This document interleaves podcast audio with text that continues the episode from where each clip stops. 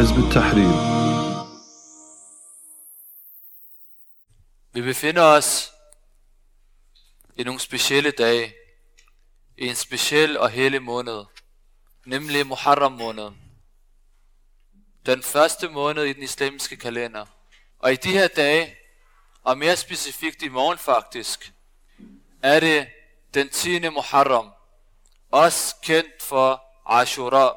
Og der er beretninger, hvor profeten sallallahu alaihi wasallam opfordrer os muslimer til at faste den her dag, Ashura. Fordi at det var den dag, hvor Musa alaihi salam frelste med Allahs hjælp hans folk fra Firaun. Og som lærte, flere lærte udtaler, så er det opfordret, at vi faster enten i dag og i morgen, det vil sige den 9. Muharram og den 10. Muharram, eller i morgen og overmorgen, den 10. og 11. Muharram, for at adskille os fra jøderne, som plejer at faste på Ashura. Ashura påminner os om to begivenheder, store begivenheder, som fandt sted.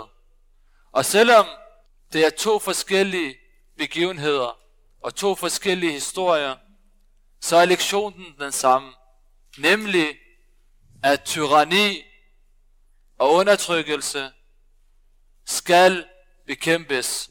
Det, at man er i opgør mod tyranni og undertrykkelse, er ikke bare en nødvendighed, men også en pligt. At påbudte Gud og forbudte slette er en pligt. At stille regenten til regnskab er en pligt. Og sandelig har vi i Musa alaihi salam og i profeten sallallahu alaihi wasallams kære barnebarn al-Hussein radiyallahu an et pragt eksempel på, hvordan man stiller regenten til regnskab. Musa alaihi salam, han frelste sit folk med Allahs tilladelse. Og Hussein radiyallahu an, han blev martyr for den her noble sag. Og vi ser i dag, hvordan umma følger Musa alaihi salam og Hussein radiyallahu hans fodspor. I det, at de som umma har rejst sig imod tyranni og undertrykkelse, som, som eksisterer ikke bare i muslimernes land, men også, at den har en relation, den her korruption og den her undertrykkelse, med de vestlige magter og de vestlige regimer og regenter. Og i aften vil vores bror komme ind på den her mægtige, store dag, som påminder os om de her store begivenheder. Og aftens titel, aftens oplæg, titlen på aftens oplæg er Ashura og kampen for retfærdighed. Og med de her ord, så vil jeg overlade ordet til vores bror, inshallah. بارك الله فيك بسم الله الرحمن الرحيم السلام عليكم ورحمة الله وبركاته رب اشرح لي صدري ويسر لي أمري واحلل عقدة من لساني يفقه قولي اللهم صل وسلم وبارك على محمد وعلى آله وصحبه أجمعين Nu kom vores bror Abdurrahman lidt ind på nogle af de ting, jeg havde tænkt mig at starte med. Nemlig at vi befinder os i en af de fire hellige måneder, som findes i islam. Og Muharram måneden, som vi befinder os i nu, er jo den første måned i den islamiske kalender. I dag er det den 9. Muharram, hvilket jo betyder, at det er den 10. Muharram i morgen. Og, og profeten sallallahu alaihi wasallam opfordrede, at man faster den 9., 10. eller den 10. og 11. Muharram. Og Ashura, ordet Ashura, som vi kender dagen for, har en, en sproglig betydning, som faktisk bare betyder 10. Men det er en bestemt måde at bøje ordet 10 på, for at fremhæve dens vigtighed. Det er almindeligt kendt for profetens sunnah, som sagt, at, at man, man faster de her dage. Belønningen for at faste er mægtig og stor. Og man vil få tilgivet en sønder et år, det år som forbipasseret og et år frem. Som Allah subhanahu wa ta'ala beløn dem, som faster i dag og faster i morgen og styrker os, inshallah, så vi kan opnå og få den her belønning. Som sagt, så er dagen i morgen en speciel dag for os muslimer. Profeten sallallahu alaihi wasallam så på et tidspunkt jøderne fast den 10. Muharram. Og da han spurgte ind til, hvad årsagen var til, at de fastede, så svarer de, at det var dagen, hvorpå Allah subhanahu wa ta'ala havde befriet Musa alaihi salam fra, og hans folk fra Faraon. Og til dette svarer profeten sallallahu alaihi wasallam, at vi har meget mere ret til at huske den dag. Så han opfordrede sahaba til at faste den dag, en dag før og en dag efter. Og med det har jeg jo, som vores bror Abdurrahman også lige har været inde på, så har vi nævnt, hvad det islamiske syn er på Ashura-dagen. Og det er faktisk det, Ashura-dagen går ud på i forhold til, hvad islam ligger i det. Men ifølge historien, så er der flere begivenheder, som fandt sted på den måned, og endda på selveste Ashura-dagen. Den 10. Muharram, den begivenhed, som man uundgåeligt støder på, hver gang man læser om Ashura-dagen, er selvfølgelig drabet på Hussein radiallahu anhu wa arda. Barnebarn, profeten sallallahu alaihi wasallams barnebarn, sønnen af Fatima Zahra, radiyallahu anha wa ardaha. Profeten sallallahu alaihi wasallams datter. Må Allah sende hans barmhjertighed over hende og over alle fra profeten sallallahu alaihi wasallams slægt. Det handlede om, at Hussein radiyallahu anhu valgte at stå fast på en af islams grundlæggende principper, som har forbindelse med bay'a, lydighedsløfte. Valg af en ny leder, som skal styre med islam. Og eftersom at Muawiyah lå på dødsengen, så valgte han Muawiyah at videregive ledelsen til hans søn Yazid, trods det, at han endnu ikke var død endnu. På en uislamisk måde. Ved at tvinge en bager igennem, en lydighedsløfte igennem, uden reelt at stille nogen modkandidater op. Så en slags viderearving eller arving af magten er styret. Og dette er en kæmpe synd i islam, og ifølge ulama, så er det en ugyldig måde at gøre, at gøre det på. Og den leder, som kommer til magten på den måde, er afvist som en leder, da processen modstrider det, islam har fastlagt. Islam var implementeret, og Koran var det, man styrede med fysisk. Så det var ikke uislamisk lov, som var problemet. Ej heller var der noget, noget islamisk jord, som var besat. Der var ikke tale om kompromiser eller overgivelse af jord til Allahs fjender. Men Hussein radiyallahu anhu hans kærlighed til Allah subhanahu wa ta'ala og til hans profet sallallahu alaihi wa sallam. Og til hans bog, til Allah subhanahu wa ta'alas bog. Og hans klar og skarpe forståelse for islam gjorde, at han ikke kunne se igennem med noget. Selvom det var en islamisk lov, så skulle den forsvares. Så han skabte en opinion mod Yazid og gjorde opmærksom på, at der var blevet blevet begået en overtrædelse, samt at der var blevet begået en kæmpe synd i måden på, hvordan magten blev overgivet, eller autoriteten blev overgivet på. Og der i praktisk ikke var blevet givet en islamisk bayar, islamisk godkendt lydhedsløfte. Og han drog afsted for at stille Yazid til regnskab, frygtløs og kompromilløs. Og dette skulle vise sig at være hans sidste handling, før han blev dræbt og blev martyr. Han valgte at stå fast på dette og stille Yazid til regnskab, selvom prisen skulle være hans eget død, hans eget liv. Og dette gjorde han, selvom at islam var implementeret. Og selvom at der ikke var noget islamisk jord, som var besat, hvor kvinder og børn blev dræbt, dag og nat. Dette bekræfter over for os i dag, hvor vigtigt det er at stå fast på alle Allah subhanahu wa ta'alas lov, og arbejde hen imod, at de bliver praktiseret. Selv hvis dette må være en enkelt lov så er den prisen værd at ofre sit liv for.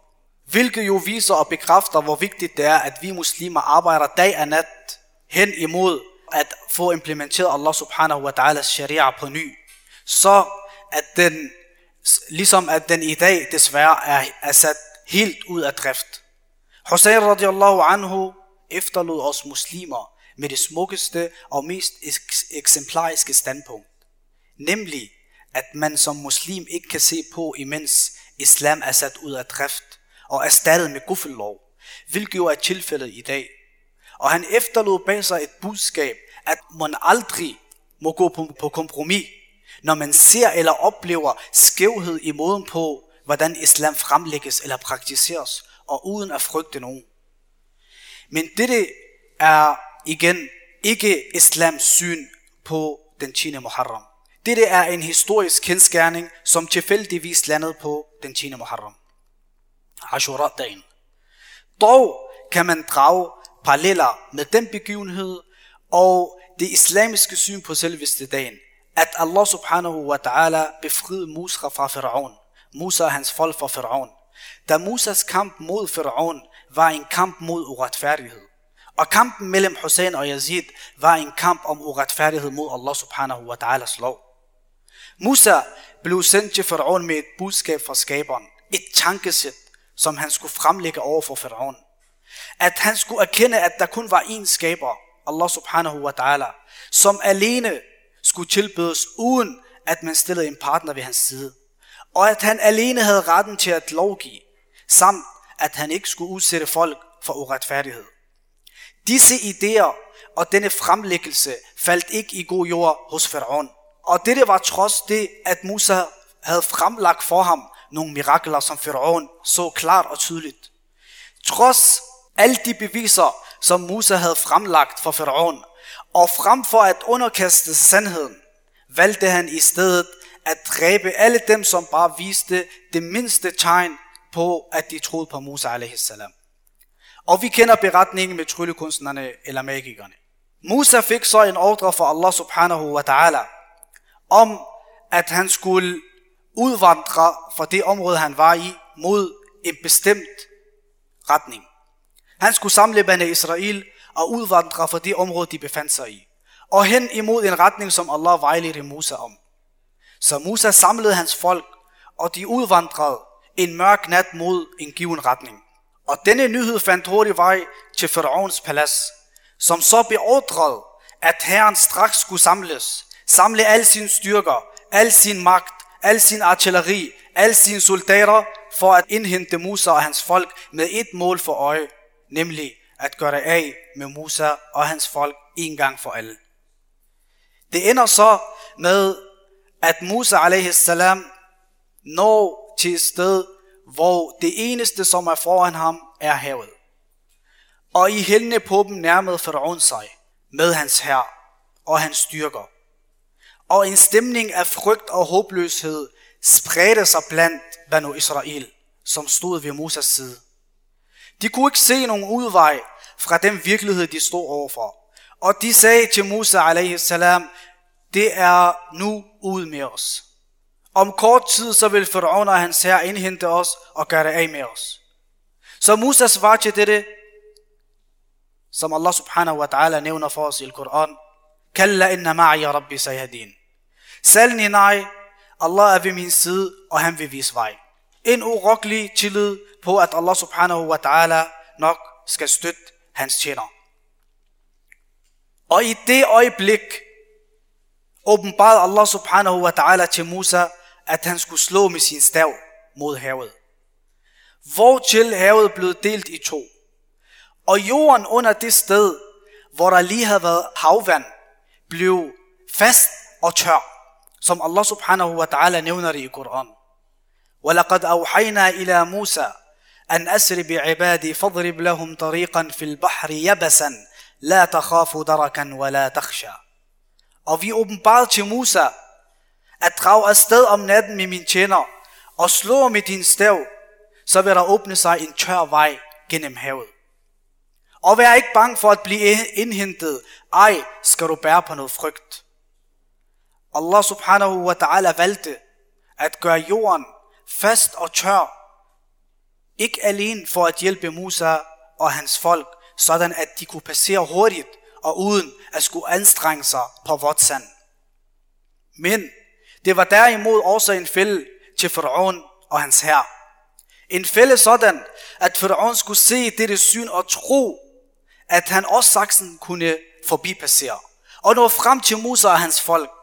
Og rigtig nok, da Faraon ser denne tørre sti, som er mellem de to mægtige sider af havet, som lige var blevet delt i to, ja, så valgte Faraon at løbe ind i det her hav og passere den her sti for at nå frem til Musa og hans folk. På den anden ende ser Musa dette, og han havde lige passeret sammen med de sidste mennesker fra hans folk. Så han bliver nervøs og slår instinktivt med, med sin stav mod havet igen, i håb om, at havet igen skulle vende tilbage til dets oprindelse.